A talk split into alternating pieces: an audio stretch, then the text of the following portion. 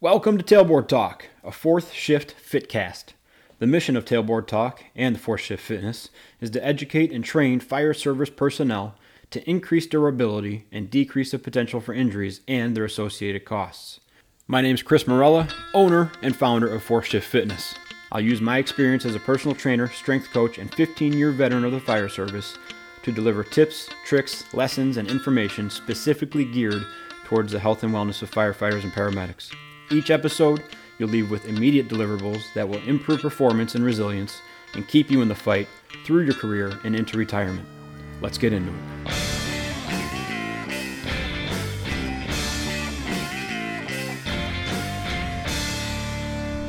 What's up, everyone? Chris from Fourth Shift Fitness. We're out here in the sunroom again on an 86 or 88 degree day, drinking hot coffee. Leaf blowers going in the background. Sorry about that. Air conditioning's going to kick on any minute now, but stuff's going on inside. But I wanted to get this uh, this episode recorded because I think it's important.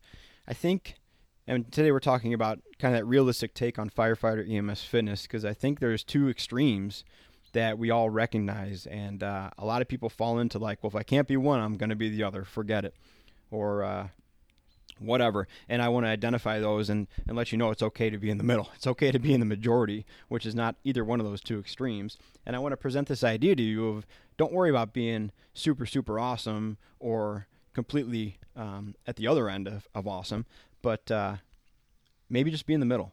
Like maybe just be not the weak link on your crew or not the weak link in your department or uh, not the weak link of your circle of friends that you hang out with at the fire station. That and I'm going to get into that. Obviously, it's a larger thought, but that will actually set you up for a longer career than trying to be an ass kicking fire breather day to day.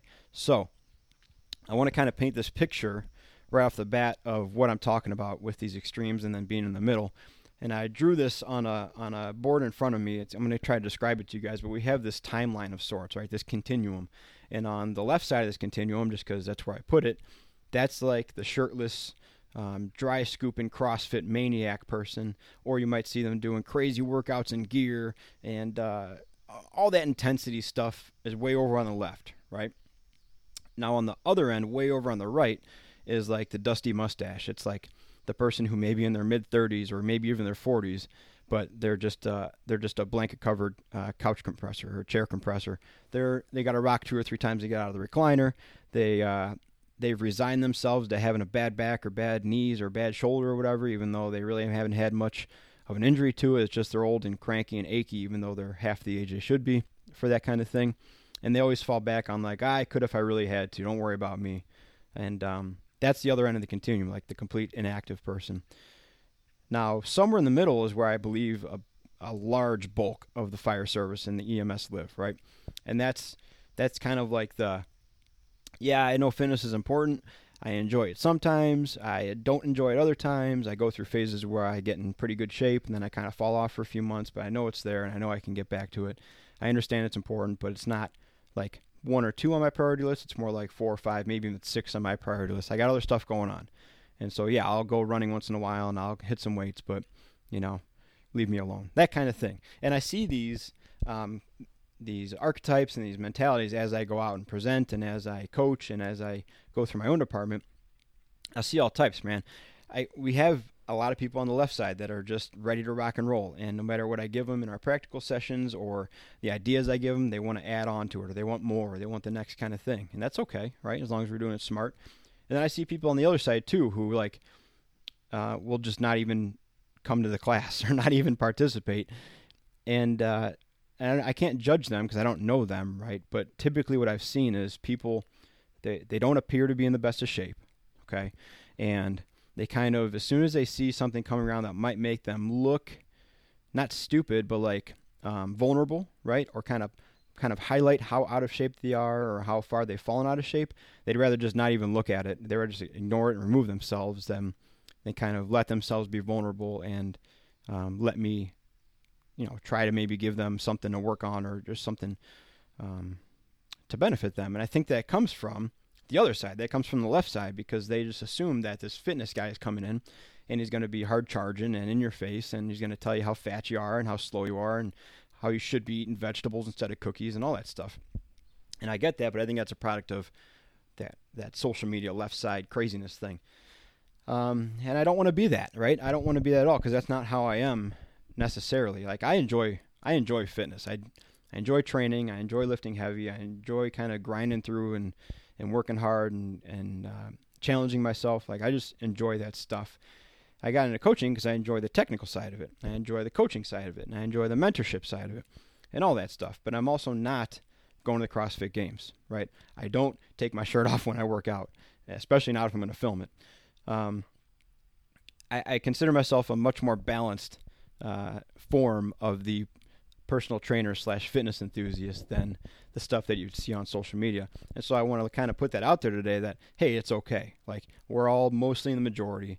Let's ignore the 5% of the top and the 5% of the bottom and let's let's concentrate on the 90% that's in the middle, right? So if we look at that long continuum again, there is kind of a line right in the center. And I'm going to go into this with the, the frequency that I'm going to suggest for just kind of getting going again. But uh, between the crazy people on the left and the the absent people on the right, in the very center there's that line. And depending on which side of the continuum you lean, you're either going to lean towards the left and towards the maniac people and just kind of maintain, right? You might be like uh, two degrees to the left and you might just maintain for your long career. Or you might be two or three degrees to the right and you're to have a slow decline. And that's like when you look back at when you got hired, there might be a picture of you shaking hands in a city council meeting or or with the uh, the clerk, and you're going to be like, man, since then I've really bolted on a belly, or like, where'd my second and third chin come from? I didn't know I held those when I got hired, and you didn't. But it's been a slow decline. You might not notice it because it happens so gradually over over decades, truly, right over our career. Um, and depending how far away you're from that center, the faster that stuff goes, right? You can absolutely improve your fitness over 20 or 30 years, depending on how what what shape you come on on the job, or you can decline rapidly, right? And we've we've all seen both of those things too. We've seen people that go crazy into fitness when they get hired, and that's not necessarily a bad thing, but it carries some pitfalls, right? You might run into the person that is on a slow department that really likes working out hard, and then they blow themselves out right before a call, and now their fitness backfired.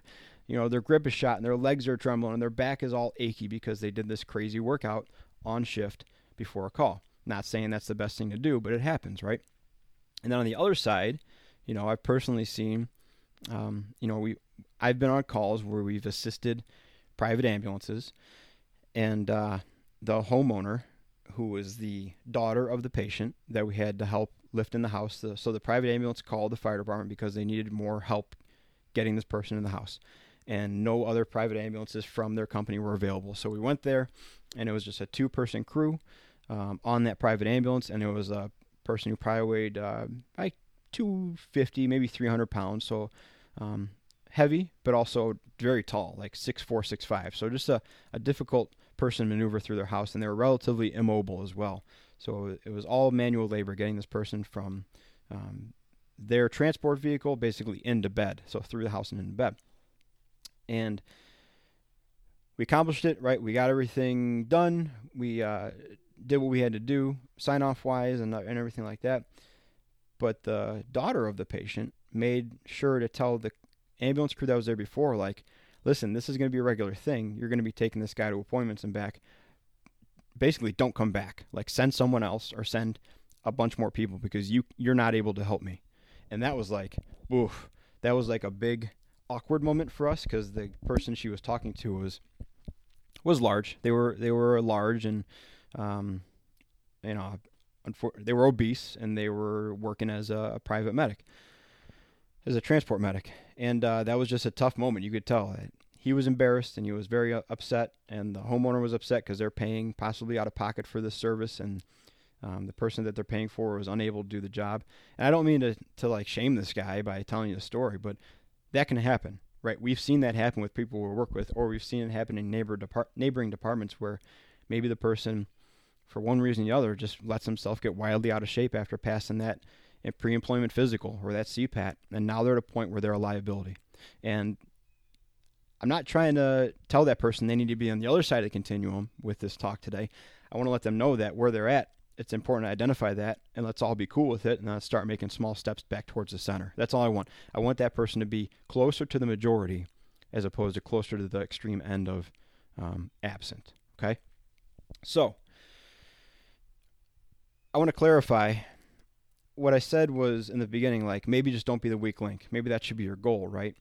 That doesn't mean settle for the minimum standard or or just get hired and then do whatever you want. I think I illustrated that with the story I just told.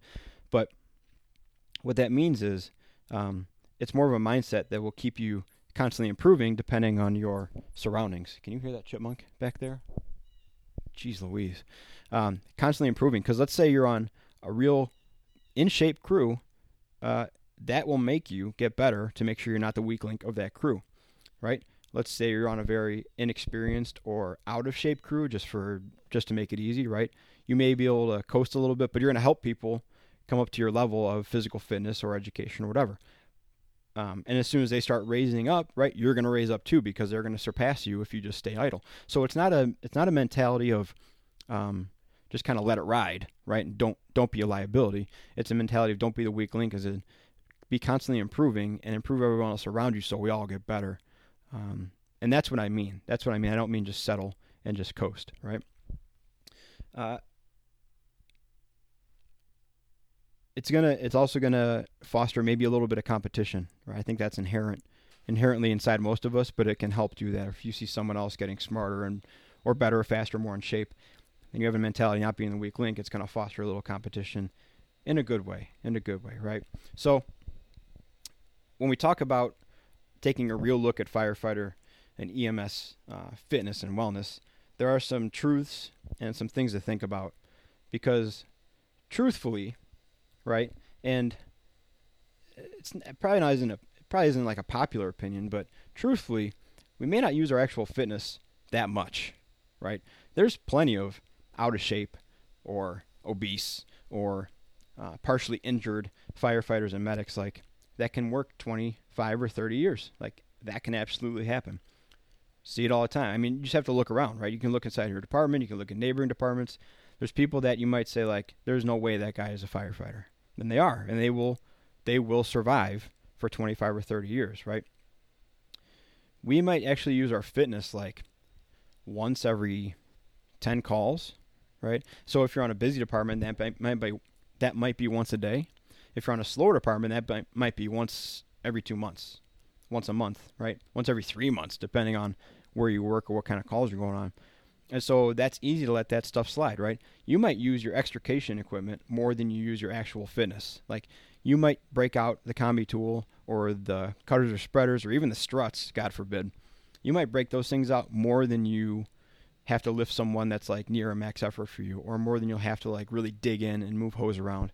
Um, you might use the high rise pack if you're in an area with high rises more than you use your actual fitness. Ironic, as soon as you use that high rise pack, you'll be using your fitness, right? But that sets you up to like, oh, if I only use it once every month, maybe it's not that important. You start that slow decline down. I want to challenge that thought though by reminding you that that combi tool or cutters or spreaders or that high rise pack or those struts can sit in your engine for years on end and never degrade realistically, right? They can never like lose an edge. You are not that way. You can lose an edge rapidly, right? Weeks and months go by and you're not up to your uh, training regimen. You can feel a difference in that.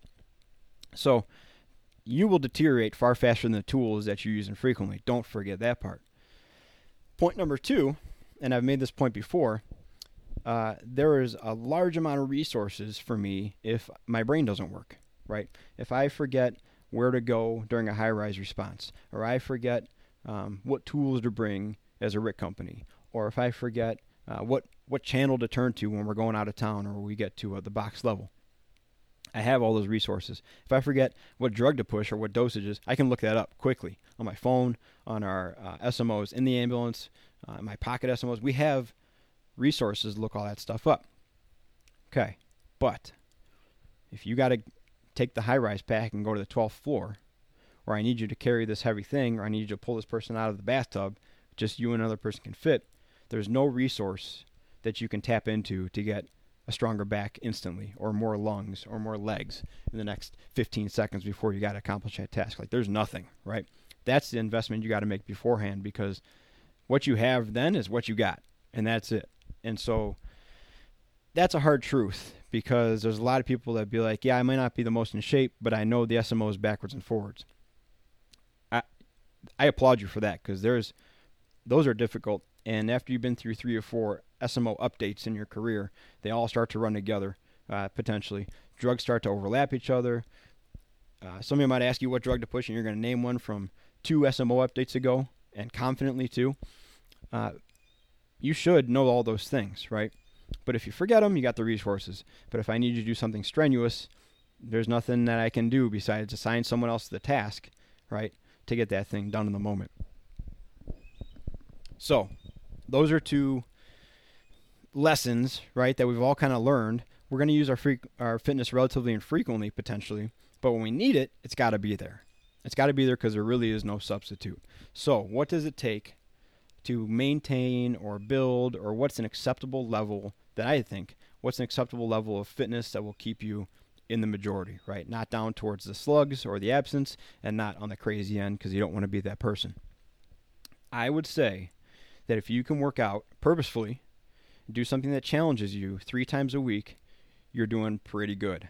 Pretty good. And that's that's me speaking from what I expect for myself, being on a busy department and being up most nights I go to work. Um, I usually, maybe I'll work out the day after shift, but I'm usually up all night during shift, so I'm pretty tired and just don't have an interest in it. And then uh, I'll be able to sleep at home, and then that day before shift, I'll usually dig into a workout. That sets me up for three ish training sessions a week. Let's say we have a shift where I don't go out overnight or just go out once and I feel okay, maybe I'll push a workout that day after shift. But if you can do three days a week of something that's challenging and purposeful for 20, 30, 40 minutes, I think you're going to I think you're going to do yourself a lot of good to stay in that majority, right? Where we all agree is a decent place to be. It's not going to put you over the end, right? You're not over the edge into crazyville, right? And it's going to keep you from maybe declining. Uh, definitely keep you from declining rapidly, and you're going to be closer to that center mark where you can where you can kind of choose to maintain and improve, or just kind of stay where you are, but stay away from that slow decline. Now, it's important that we recognize that I'm talking about um, a purposeful workout and a dedicated training session, and not just activity, because I'll talk to a lot of people that say like, "Yeah, I went to Disney World, right, and I walked around for a week straight." Um, if you're not used to doing anything, that might be a valid a valid substitute for a training session if we're talking about a purposeful program of three times a week, I need you to count that as just something you got to do. Or, uh, you know, if you're out in the yard pulling weeds all day and cutting down trees, it's up to you to decide. But I would say that's just something you got to do, and you're going to have a dedicated training session on a different day or on top of that. That's just me, right? But keep in mind, we're just trying to do three days a week. So you can always say, like, I'm definitely going to get two. I'll settle. Maybe I'll push three or I'll count that yard work session as my third. This is a fluid thing. And that's why we're not using like calories burned or METs or uh, RPE or poundage moved or miles ran because I'm not worried about that stuff. What I'd rather see if you're just getting into it or if you're looking for some place to start is just doing something for an amount of time. And that's what we're going to start with, right? Just like any other skill or any other task or or uh, um, scheme or tactic that you've learned in the fire service, first you learn the stages of fire. You learn the fundamentals. And then you learn what they look like and how they act. And then you learn how to operate inside of them and tactics to deploy inside of each stage. And you learn what not to look for and what not to do during those stages. You know, it's all that stuff. We're building skill on skill on skill. So the most fundamental base of this is just doing something two to three times a week, right? something that challenges you, something for 20, 30, 40 minutes. And then once you make that kind of something you do, then we can get into specifics. Okay, now that you're doing that, let's focus it in on this activity, or let's focus it in on this strength training template. Or hey, I see that you've just been uh, walking, and that's fantastic because if that's more than you've been doing, I love it. I'm all about it. Let's walk uh, at a uh, determined pace now for that 20, 30 minutes there's a million ways to go at this thing, but the important thing is that we recognize that if we're looking to maintain or at least avoid the slow decline, doing for some doing something purposeful and challenging for about half an hour, three times a week is kind of what we got to do. Right, that'll keep us in the majority. That'll keep us away from the crazy people on the left and the absent people on the right. So, if you need structure, right? Because some people say like, yeah, that's not going to work for me. My schedule is too crazy, which is a weird excuse because it's the most regimented schedule almost anywhere. You know exactly what days you're working a year from now. But I digress. Um, if you need a schedule, then follow the one that I told you of. Work out the day before your shift. The obvious excuse to that is, well, I don't want to be sore on shift. Well, you're gonna. Okay, you're gonna be sore no matter what. Even if you work out on shift, you're gonna be sore the next day, and you're gonna be like, well, I don't want to be sore when I go home. Okay, pick a time to be sore. Okay, just pick a time to be sore and live with it. It's only going to last for the first four to six weeks while you're getting into it, and you'll be less and less sore as you go on. You're going to have more sore days than other when you start to push or try to conquer a new kind of uh, territory in your strength or your, your conditioning. But you're just going to be sore. Don't let that get in the way of you making a positive change. Don't worry about, I can't work out when I'm sore. That's like an old wives' tale kind of thing. I'm not going to get too deep into it, but what that really translates to is like, don't crush yourself with a max effort something when you're when you're devastatingly sore. That's what that means. But people have taken to be like, if you have any soreness at all, might as well sit on the couch. Nah. So work out the day before your shift. That'll set you up for three, maybe even four workouts a week. And just do that challenging, purposeful thing, whatever it is. If it's walking, cool. If it's running, great. If it's a strength training session, awesome. If it's whatever your level is at, right? something challenging for 30 or 40 minutes three times a week. Uh, and I think that pretty much wraps it up. so, like I said, I wanted to to get that out there. If you're in the middle, if you're in the majority, okay, um, good. I'll tell you that's good. I'll tell you if you're working out right now two or three times a week, you're doing good. Okay. If you're a nut job that works out five, six times a week, super duper. Please don't get hurt right? If you're completely active, hey man, all you got to do is two or three times a week, and we're going to get you back up in the majority. Um, I understand if you feel vulnerable. I, I understand if you talked a lot of smack to people you work with about working out, and now you recognize that you need to, and it's a tough pill to swallow to kind of be humble or kind of eat crow for a little bit and uh, put yourself out there. But uh, if you don't feel comfortable talking to your crew about it or people that you ridiculed about it, shoot me a message, right? I will always support someone that cares and wants to make themselves better. Always. I might rib you a little bit, right? I might poke you a little bit. That's part of the fun of it, but I'll always support you. So if you don't want to talk to your crew about it, if you don't want to talk to your uh, friends about it because you're just feeling vulnerable or a little bit scared about it, I get that. All right.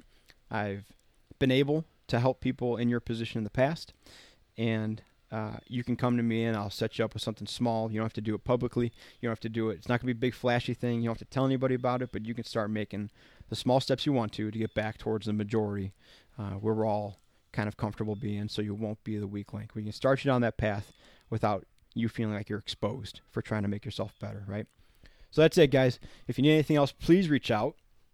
I'm always available to you. FourthShiftFit at gmail.com, FourthShiftFitness on all social media and get moving, right? Let's get back to the majority. Um, don't be afraid to do the boring stuff. Don't be afraid to do the the stuff that doesn't look awesome on social media. Uh, that's what's going to keep us around for 20, 25, 30 years, I promise, right? So until next time, if you need something, reach out. Um, talk to you soon. See if we do these every single week. Talk to you soon. Be a four shifter.